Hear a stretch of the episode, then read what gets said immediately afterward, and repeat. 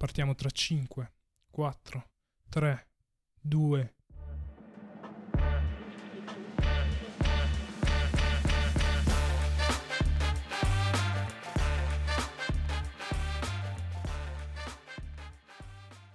Benvenuti a una nuova puntata di 2 for One. Come dice il nome, non sono mai da solo, infatti dall'altra parte c'è Momo. Ciao Devo. Siamo al nostro talk, eh, siamo ritornati dopo due settimane, aggiornamento un pochino sulla situazione della stagione regolare, più focus su alcune squadre in particolare eh, e oh, qualche notizia di cronaca, ne stavamo parlando prima, c'è roba un pochino interessante che sta girando per il mondo della pallacanestro americana, diciamo così. Sì, l'NBA regala sempre tantissime sorprese, non avrete mai nulla da ridire all'NBA sulle polemiche. Partiamo, partiamo, abbiamo deciso di parlare di tre squadre e partiamo da Minnesota Minnesota, so che tu l'hai guardato un po'. Sì. So che hai qualcosa da dire, ti lascio cominciare. Volentieri, volentieri. Allora, innanzitutto, esatto, mi prendo un minutino e faccio una piccola introduzione appunto sui Minnesota Timberwolves. Come sappiamo è una squadra che entrava all'inizio della stagione con eh, aspettative abbastanza alte, in particolar modo per una delle eh, biggest trade appunto di quest'estate, che era appunto lo scambio che aveva visto Rudy Gobert arrivare appunto alla corte eh, di Anthony Edwards e Carl Anthony Towns. Era una convivenza che era dubbiosa, diciamo, eh, sin dall'inizio e che si è rivelata effettivamente complessa già dall'inizio di questa stagione. In questo momento eh, Minnesota è una squadra che sta faticando abbastanza, ma nonostante questo è nelle 10 squadre appunto che potrebbero giocarsi i playoff, è al nono posto in questo momento in cui parliamo con 11, 11 vittorie e 11 sconfitte. Quali sono i problemi principali di Minnesota Timberwolves? Secondo me bisogna partire da quello che è più eclatante e che è impossibile appunto non citare, anche vedendo Minnesota giocare una sola partita. Prendo ad esempio una delle peggiori, probabilmente, se non la peggiore della stagione, che è quella giocata in casa contro i Golden State Warriors, i miei Golden State Warriors, in piena rampa di lancio. E dopo forse ne parleremo, anche se non è una delle tre squadre. Anche no. anche no, scusate. E una partita che ha dimostrato un pochino tutti i problemi che ha questa squadra Primo problema è la convivenza tra i due lunghi, cioè Rudy Gobert e Carl Anthony Towns, che sono in campo nello stesso momento, si mangiano un pochino negli spazi, non hanno ancora trovato un vero e proprio meccanismo per fare in modo che entrambi siano coinvolti sia nel meccanismo offensivo e difensivo e secondo me il problema principale sono due giocatori diametralmente opposti, cioè con Rudy Gobert in campo la tua fase difensiva è ottima, lo sappiamo, è un giocatore la cui sola presenza ti garantisce una difesa mh, mm, tra le top 10 NBA, con Carl Anthony Towns il tuo attacco è ottimo. Il problema è che sono entrambi in campo nello stesso momento. È vero. Poi il problema è che non solo rubano spazio a se stessi, nel senso che Rudy Gobert chiaramente toglie Carl Anthony Towns dall'area, ma Kat non è così scontento perché sappiamo che non gli piace troppo fare, fare a botte nel pitturato. Il problema è che toglie spazio agli altri e il primo a risentirne è Anthony Edwards perché l'Anthony Edwards dell'anno scorso non è l'Anthony Edwards di quest'anno, non può attaccare il ferro nello stesso modo a cui ci aveva abituato l'anno scorso. Infatti la prima schiacciata è arrivata tipo dopo, dopo un mese, un mese e mezzo e si vede anche da alcune, da alcune gestualità del corpo, dal linguaggio del corpo, da come parla dopo le interviste, si vede che non è così contento dell'arrivo di Rudy Gobert. Verissimo, c'è proprio eh, eh, questa presenza ingombrante, perché Rudy Gobert è un giocatore ah, che definirei abbastanza ingombrante in mezzo all'area, che come hai detto tu costringe Cat a giocare lontano appunto dal centro dell'area, cosa che a lui non dispiace, perché lo sappiamo, si è definito da solo il miglior lungotiratore della storia, ma effettivamente può comportare alcune difficoltà. Prima e fra tutti il fatto che Carl Anthony Towns giochi da 4 nel quintetto completo di, dei Minnesota Timberwolves. Proprio questo suo giocare da 4 vuol dire che in tutti i blocchi, soprattutto quando squadre avversarie gli propongono un quintetto molto piccolo, Cat deve rincorrere i giocatori sui blocchi e contro un, una squadra come i Golden State Warriors che possono tranquillamente schierare un quintetto nel quale il loro giocatore più lungo è Draymond Green, è un pochino difficile per Towns riuscire a difendere tutti i piccoli che corrono da una parte all'altra del campo. Infatti sarà anche il miglior lungo tiratore della storia, ma di sicuro non è il miglior difensore e si vede, si vede perché perché Minnesota adesso come net rating è ventesima, defensive rating sarebbe anche quattordicesima però i problemi, i problemi in difesa si vedono. Adesso sono noni, abbiamo detto Ovest, sì, però la classifica Ovest è, è, è, cortissima in realtà in tutta l'NBA, però Ovest sono praticamente sono a due partite dal tredicesimo posto occupato dai Thunder. Guardare la classifica in questo caso non aiuta così tanto a capire il problema è, è proprio la, la squadra e la struttura della squadra che non sembra funzionare. Chiaro, anche perché come hai detto tu la difesa comunque regge e per chi regge chiaramente per la presenza di Rudy Gobert. Come hai detto tu sono quattordicesimi. Un Rudy Gobert che comunque nonostante uno, rimanga uno dei migliori difensori della Lega appunto anche se, so, come diciamo sempre nella regular season sta facendo un pochino più di fatica rispetto all'anno scorso. Ha un pochino di rimbalzi in meno ma questo è chiaramente dato anche dalla presenza di un altro lungo come Carl Anthony Towns.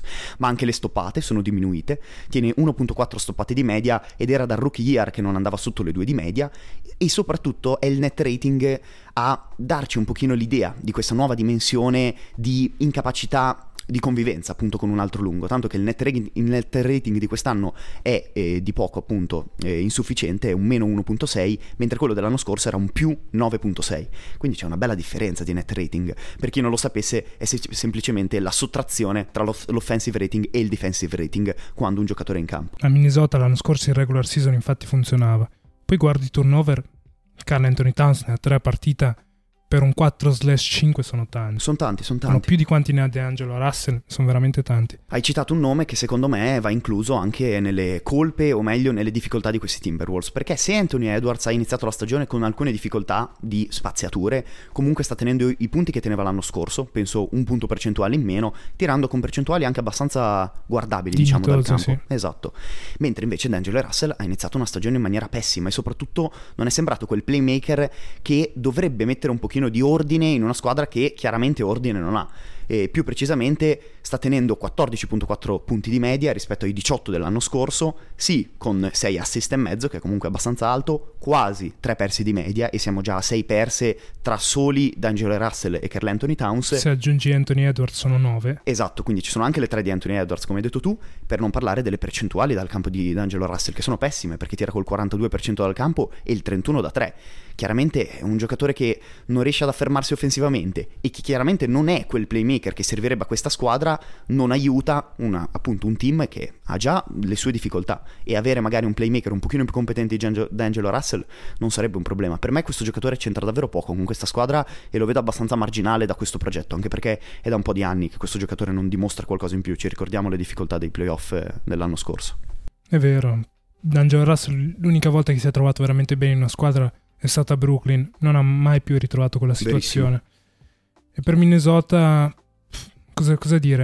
Nel senso, questa squadra punta chiaramente ai play-in slash playoff, però se, se, andiamo a vedere le altre squadre che ci sono dietro e quelle che ci sono davanti, è difficile, difficile vederle anche solo ai play-in, perché i Mavericks chiaramente possono fare meglio, i Lakers, dopo magari facciamo un cenno, possono fare meglio, quindi il rischio è anche quello di non arrivare di non arrivare neanche ai play-in e per una squadra che, che ha puntato così tanto quest'estate è veramente, veramente un problema. No, hai citato la cosa giusta, cioè io faccio l'avvocato del diavolo e li provo a difendere. È un esperimento nuovo, è una stagione di rodaggio, quindi ci si può aspettare queste difficoltà, eccetera. Ma non, vola, non volga il caso, ma se per caso questa squadra non dovesse arrivare ai playoff è un mezzo disastro, perché è una squadra che ha puntato tantissimo questa stagione, ha letteralmente tre preso giocatori. Tu, preso esatto, tutte le sue scelte, le ha buttate tutte le sue scelte per Rudy Gobert, ha quattro giocatori di calibro molto importante, potenzialmente tutti e quattro all-star. Quindi, insomma, è una squadra che se davvero non dovesse arrivare ai playoff, stiamo parlando davvero di una, di una sconfitta in, in, da tutti i punti di vista. Passiamo a parlare magari della seconda squadra e rimaniamo ad ovest. Parliamo di Portland, che in questo momento è, ha un record di 11 vittorie e 11 sconfitte, è decima ad ovest e non ha praticamente avuto Dame, Dame Lillard in condizione di giocare per praticamente tutto l'inizio di stagione. Siamo a 22 partite e Damian ne ha giocate, penso 11, ha giocato 11 partite. E quindi, quindi questo record va letto, almeno dal mio punto di vista, con una, con una chiave di lettura positiva. Sì, hai ragione, come hai detto tu, Dame ha giocato esattamente la metà delle partite. Per a causa di un problema al polpaccio che diciamo lo insegue un pochino dall'inizio della stagione, le volte che ha giocato ha comunque giocato bene, tiene 26 punti di media nelle sole 11 uscite, quindi è in, indiscutibilmente rimasto quel tipo di giocatore che però appunto non c'è stato per i Portland Trail Blazers, squadra che invece ha dimostrato tanto, principalmente trascinato da un Jeremy Grant. Cito le statistiche appunto di quello che secondo me in questo momento è l'MVP di questa squadra, anche solo per presenze. Jeremy Grant questa stagione tiene 22 punti di media, con percentuali clamorose, tira col 47% al campo, quasi il 50%, ma soprattutto il 47% dall'arco. Che è, Praticamente 48. Esatto, eh. che è davvero altissimo. E mh, mh, cito un, eh, un'opinione secondo me molto giusta da parte di JJ Reddick nel suo posto, nel suo podcast, scusate, che ha detto che Jeremy Grant è stato underutilized a Denver, cioè aveva un ruolo troppo piccolo per quello che effettivamente era il suo potenziale. È stato overutilized a Detroit, quando era chiaramente la principale opzione offensiva di quella squadra ed è stato chiaramente troppo per un giocatore che non è il volto di una franchigia, mentre in questo momento, in questa situazione, è nella sua situazione perfetta. È perfetto. Ed era la situazione a cui l'avevamo lasciato Denver, perché in quei playoff, negli ultimi playoff che ha giocato con Denver, aveva veramente trovato, aveva veramente trovato il suo ruolo.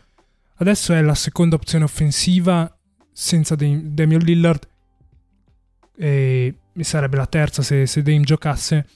Anthony Simons è la prima, che adesso ha 24 punti di media, 4 assist e mezzo, tira col 43% dal campo che è pochino, però tira con un buon 38% da 3.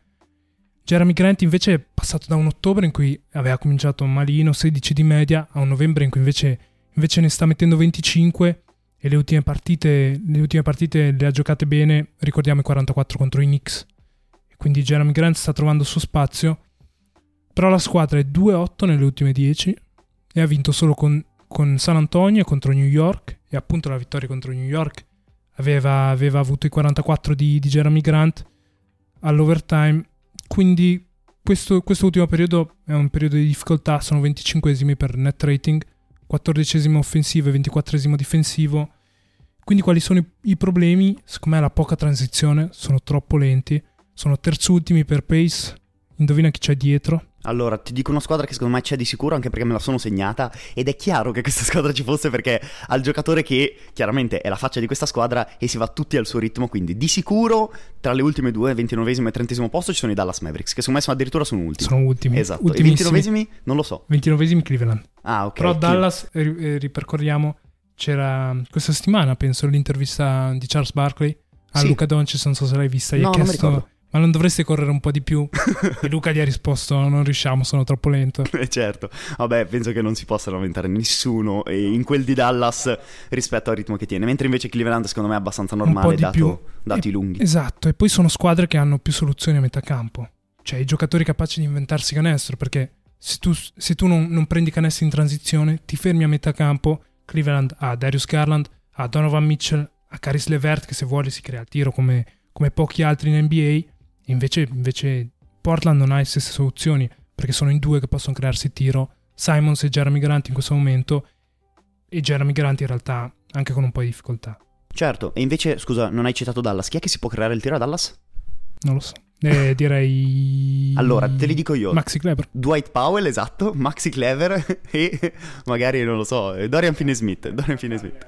Vabbè, ho visto, una partita, ho visto la partita contro i Golden State Warriors di Reggie Bullock non avevo mai pensato un giocatore potesse passare dalle percentuali dei playoff dell'anno scorso da 3 a quelle di quest'anno. È una cosa inguardabile. A Dallas non stanno segnando una tripla e hanno l'MVP di questa stagione. Sì, hanno l'MVP di questa stagione fino a questo punto. Abbastanza incredibile.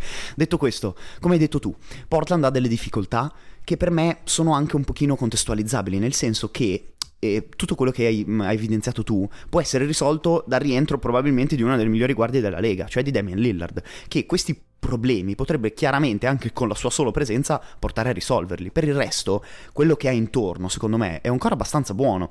E sempre JJ Redick ha definito questa squadra un competitive basketball team, cioè una squadra con tanti giocatori competenti, finalmente un pochino più lunga degli anni scorsi. Sono già tanti giocatori che sanno fare il loro ruolo tra i vari Eubanks, eh, Josh Hart, Winslow che è stato risuscitato. Sì, non so dai, dove l'abbiano ritrovato. sì, dai, proprio da mm, uno dei tanti cadaveri dell'NBA, ma anche uno Sharp che è un rookie che non ci si aspettasse potesse portare qualcosa sul tavolo e invece, oltre a qualche schiacciata eclatante, speriamo di vederlo al Dunk Contest, è un giocatore comunque competente, Beh, quindi poi, la squadra è lunga in generale. Il quintetto titolare è un buon quintetto perché in teoria sarebbe, sarebbe quintetto Lillard, Simons, Hart al sì, Hart, Jeremy, tre, Grant. Jeremy Grant e poi Yusuf Nurkic. Certo. Questo è un buon quintetto. È un ottimo quintetto, assolutamente. Soprattutto, secondo me, chiaramente non stiamo parlando di una squadra che mira al titolo, e questo penso sia abbastanza palese. Ma è una squadra che può, può puntare a vincere tutte quelle partite contro le squadre peggiori, di, peggiori appunto di Portland. E nelle, soprattutto a Ovest, nella, appunto nella Western Conference, vincere questo tipo di partite ti, è molto importante perché ti permette di creare una sorta di cuscinetto che ti allontani un pochino dalle squadre che hanno ambizioni meno di te e riuscire comunque a strappare magari un eh, sesto posto, settimo, intorno, io vedo intorno a quei posti lì. Vabbè, io vedo intorno a play-in, però comunque vedo, vedo una squadra che, che, può giocarsela almeno per entrare ai playoff. Speriamo ora... torni Dame. Sì, speriamo torni Dame. In teoria me l'ero segnato, dovrebbe tornare ah, ah, nella, nella, notte tra domenica e lunedì. Ok. Eh, Dame ha un infortunio al polpaccio. L'ultima partita che ha giocato è stata con Utah due settimane fa ormai. Sì. E dovrebbe tornare con Indiana nella notte, sì, tra, Tra e lunedì. Altra assenza che mi sento di citare perché mi um, occupa proprio un posto nel mio cuore, questa squadra non ha ancora mai visto scendere in campo Gary Payton II, che è un giocatore che è, innanzitutto è campione in carica, ma abbiamo visto cosa può fare può aiutare tantissimo. Esatto, in una squadra lunga è proprio un giocatore di ruolo, però secondo me tra, tra, tra proprio quelli eccellenti dell'NBA. Sì, e poi Quindi... un giocatore che difende come, come, Gary Payton che ti esce dalla panchina non lo trovi e per una squadra che è 24esima per defensive rating diciamo che potrebbe essere una manna dal cielo. Assolutamente, e soprattutto vede nei pari ruoli Damian Lillard e Anthony Simons che non sono propriamente due grandi difensori, quindi un Gary Payton dalla panchina è un bel lusso. Sì. E passiamo all'ultima squadra su cui facciamo un focus. È la squadra con cui Dame tornerà a giocare tra domenica e lunedì, si spera, ed è, sono gli Indiana Pacers, che adesso sono 12 e 10, sono quinti ad est, però sono a 5 partite e mezzo dalla prima e a 2 dall'undicesima, per farvi capire come la classifica in questo momento sia sia di difficile lettura. E cosa c'è da dire di Indiana? Il quintetto in questo momento è Halliburton Hild, poi Smith, Turner e in teoria uno tra Nesmith e, e Nembard. Non, non, si capisce quale sarà il quintetto, il quintetto, per il resto della stagione. Però è una squadra che molti vedono come, come una buona squadra ad est. Io però rimango un po' con qualche perplessità titubante. E hai citato il fatto di non avere un quintetto stabile e secondo me è molto interessante, nel senso che Rick Carlisle, che ricordiamo appunto è l'allenatore di Indiana, quindi un allenatore di tutto rispetto, sta provando ogni tipo di cosa con questa squadra, perché ha in mano ha un materiale talmente tanto grezzo, in quanto tutti i suoi giocatori sono o rookie o sophomore, che si permette di cambiare quintetti in, proprio come fosse una mano dal cielo, senza alcun tipo di, di, senso logico. Gli unici pietre stabili di questo quintetto sono il The Turner, di sicuro, che sappiamo essere due contract tier, che stanno facendo delle ottime stagioni, probabilmente anche per mettersi un pochino in mostra e avere magari in estate un mercato un pochino più ampio rispetto a quello che avevano l'anno scorso, e quello che probabilmente in questo momento è uno dei candidati al Most Improved Player, ne abbiamo già parlato tanto, ma secondo me eh, dal momento che continua a stupire ci sta a spendere ancora due parole, cioè al, nel ruolo di playmaker Tyrese Barton. Beh, Ali Burton è in questo momento, a parte il più grande rimpianto di, di, di Sacramento, Sacramento senza ombra di dubbio, ed è anche il giocatore che, che dimostra di più di essere, di essere maturo tra, tra, i vari giovani della sua età, perché Ali Burton in questo momento è il miglior marcatore della squadra, con 19 punti, 19 punti a partita, però non è quello il suo lato migliore sul campo a basket, è il miglior assistment di tutta la lega, con 11 a partita davanti a Trae Young e, e a Nikola Jokic, ed è veramente un giocatore che quando, sia quando lo vedi giocare che quando lo senti parlare, perché in un paio di interviste è riuscito a veramente snocciolare alcune, alcune azioni in maniera incredibile, dà, dà l'idea di essere veramente in generale sul campo da basket. Sì, è verissimo. Come hai detto tu, è primo nella Lega per assist, sono 239 in totale e sono a 37 assist di distanza dal secondo che è Trae Young, che è una distanza non da poco che secondo me nelle ultime stagioni abbiamo visto eh, avere solo da magari Chris Paul, che mm, magari dopo citeremo per altre cose. Detto questo, in particolar modo eh, Tyrese Alibarton dopo, eh, nonostante le ultime due sconfitte appunto degli Indiana Pacers, viene da una settimana e mezza importante, in particolar modo in una stretch di tre partite è riuscito a siglare eh, o meglio a smazzare 40 assist con zero palle perse, che secondo me per un giocatore con un usage così alto e con così tanti palloni in mano fuori di testa. È davvero fuori di testa. Tra l'altro le partite erano con Nets, Clippers e Lakers, quindi non proprio tre, tre squadre squadre scappati di casa. No, Io su... i Lakers anche. Forse un po' scappati di casa. Diciamo che sono, sfu- sono un, po', sì, un po' scappati di casa sono. E detto questo, anche le percentuali sono buone Tyrese Alibarton, quindi è un giocatore che sta anche tirando bene, anche se probabilmente queste percentuali tenderanno un pochino a diminuire. Mi ricordo che ho ascoltato da qualche parte eh, che veniva citato la sua percentuale eh, dall'arco in pull-up 3, cioè dal palleggio, e Tyrese Alibarton sta tirando col 48% nelle triple dal palleggio, in uscita dai blocchi appunto dal palleggio col suo difensore davanti. È una percentuale che mi sento di dire diminuirà un pochino. Sì, che stanotte penso abbia rovinato perché l'ho guardato giocare con Utah e eh, se ne ha prese male. tipo 4-5 eh. Erano tipo un metro dal ferro. Sta già iniziando a diminuire, tu dici. Detto questo, non è da solo, abbiamo già citato le ottime stagioni di Buddy Hilde e Miles Turner. In particolare, Miles Turner sta segnando molto di più dell'anno scorso, è passato da 13 punti di media a 17 abbondanti.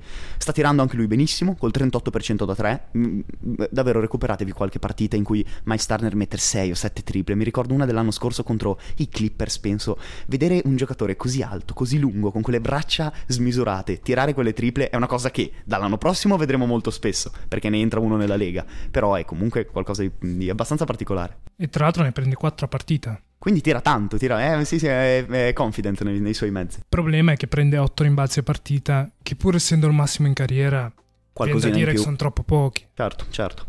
E poi ultimo personaggio, o meglio ultimo protagonista di questa squadra, è impossibile non citarlo. È il giocatore che più abbiamo ignorato dall'inizio della stagione. Che abbiamo anche citato, però. Citato erroneamente. Ogni senza volta conoscerne il nome. sbagliato. Esatto. È arrivato il momento di imparare, di imparare a pronunciare Benedict. Benedict? Pronunci tu però. Vai, vado io, vado io. Ah, io dico Benedict, il cognome è Maturin. Maturin. No, speriamo... l'ho sentito pronunciare in tutti e due i modi. ok, ok, ok. In realtà tra americani e italiani ogni volta cambia pronuncia. Quindi. Sì, sì, sì. Detto questo, ottima stagione di quello che in questo momento è il leader per eh, punti di media e, e, anche punti totali, data mh, chiaramente l'asterisco importante è l'assenza delle partite che ha saltato appunto Paolo Banchero, per le quali probabilmente invece sarebbe lui il, il migliore scorer. Detto questo, è un giocatore che è, ehm, è sembrato forse monodimensionale, perché è sembrato solo unicamente uno scorer, ma diciamo che questa cosa la fa molto bene. No, è vero. E è leggermente sotto in realtà Tyrese, penso tipo 0.2, però è comunque un ottimo scorer e gioca molto meno rispetto a Tyrese Haliburton. È il migliore dei suoi ad attaccare il ferro, tira 6,3 liberi a partita, li mette con l'80%, però è proprio il fatto che, che, riesca ad andare così tanto al ferro per uno che esce dalla panchina, per uno che gioca, che gioca molto meno, è veramente importante. Tira con 40% da 3, non so se hai già detto. No, non l'avevo citato, però secondo me come scorrere è a livello di banchero. Sì, ma il fatto è quello che hai detto tu, cioè il fatto di procurarsi sei liberi a partita non è scontato, perché un conto, chiaramente anche è un giocatore che sa benissimo cercare il contatto per andare in lunetta, ma è anche un giocatore che, i cui fischi sono più frequenti data la posizione che occupa. Per una guardia riuscire ad andare sei volte in lunetta al primo anno nella Lega è qualcosa che secondo me fa proprio capire come Benedict Maturin abbia quasi delle tendenze a veterano, nonostante sì, abbia trascorso gioco offensivo è, due mesi è già Lega. pronto per l'NBA. Sì. E corrono tanto, eh? me l'ero segnato, sono, sono primi per pace. Ah, sono primi. Io mi ero segnato secondo, quindi probabilmente c'è stato il cambio di stanotte. Esatto, sì, sì, sì. E poi sono secondi per assist percentage. Eh, dietro beh, solo a Golden State. Chiaramente quando, quando, hai il miglior assist meno aiuta. Molto probabilmente. E Però... tra l'altro sono una squadra che mh, offensivamente è buona, come hai detto tu, chiaramente avere un, un giocatore come Tyrese Barton che smazza 11 assist è quello che chiaramente aiuta e in particolar modo in offensive rating sono quindicesimi nella Lega, quindi esattamente a metà, che comunque per una squadra così giovane è molto buono. Difensivamente fanno un pochino più fatica. L'unico dubbio che un pochino mi viene è che una squadra del genere, che comunque sta giocando molto bene, è il dubbio di cui ne avevamo secondo me già parlato, forse non, non con Indiana Pacers ma con Utah Jets, che più o meno era in una situazione simile. Adesso non sono più, dopo magari accendiamo anche alla, alla difficile settimana di Utah. E chiaramente sta facendo fatica e se magari dovesse diminuire di record in un modo o nell'altro, arrivare tra le ultime della, della conference e magari riuscire a castrappare una seconda scelta, io non so come magari uno Scott Anderson possa aiutarti in una crescita del genere, perché ormai è un po' o prendi Victor o non prendi niente. Detto questo, l'altra possibilità è invece continuare su questo modo, in un modo o nell'altro riuscire a vincere delle partite e magari riuscire anche a strappare un biglietto per i play. È vero. Quello di cui volevo parlare io è che non sono così sicuro che siano capaci di, di continuare a vincere. Sono 6-4 nelle ultime 10, però le 4, 4 vittorie di queste sono arrivate con Hornets, Rockets e 2 con i Magic. Poi con i Nets e con i Lakers alla Sirena abbiamo visto l'altro giorno, hanno messo un buzzer beater. Non sono sicuro che, che riusciranno a continuare così e quindi guardare, guardare, al draft, guardare anche potenzialmente a delle trade prima della trade deadline. Secondo me bisogna guardare più lì per Indiana e poi guardare chiaramente anche Ali Burton. Però è una squadra un po', un po', a metà che deve capire cosa deve fare. Tra l'altro suicidio nella partita contro i Lakers, mamma mia, ho visto davvero, ho recuperato proprio il quarto quarto, ma i Lakers erano tipo sopra di 16, sono sì, suicidati, 17, hanno fatto davvero un disastro. Mentre stanotte i Los fa. Angeles Lakers. Incredibile. Incredibile. Hanno vinto in trasferta contro i Milwaukee Bucks. Io non dico altro perché la partita purtroppo non la, la, devo ancora recuperare. So che hai segnato qualcosa, hai visto qualcosa, soprattutto la performance del migliore giocatore di quella squadra. Vero. No, l'ho guardata, non mi sono segnato nulla. Però, però i Lakers così sembrano secondo me, funzionare. Almeno funzionare meglio di, di come funzionassero prima. Che non fu- O non quando non funzionasse. funzionavano. Esatto.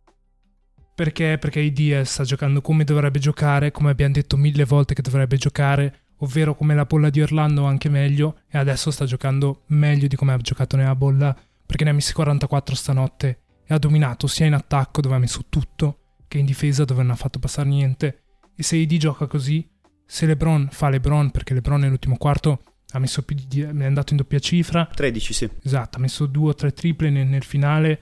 Russell Westbrook sta sbagliando poco ultimamente, che eh, rivedendo il Russell Westbrook delle ultime stagioni è dire tanto.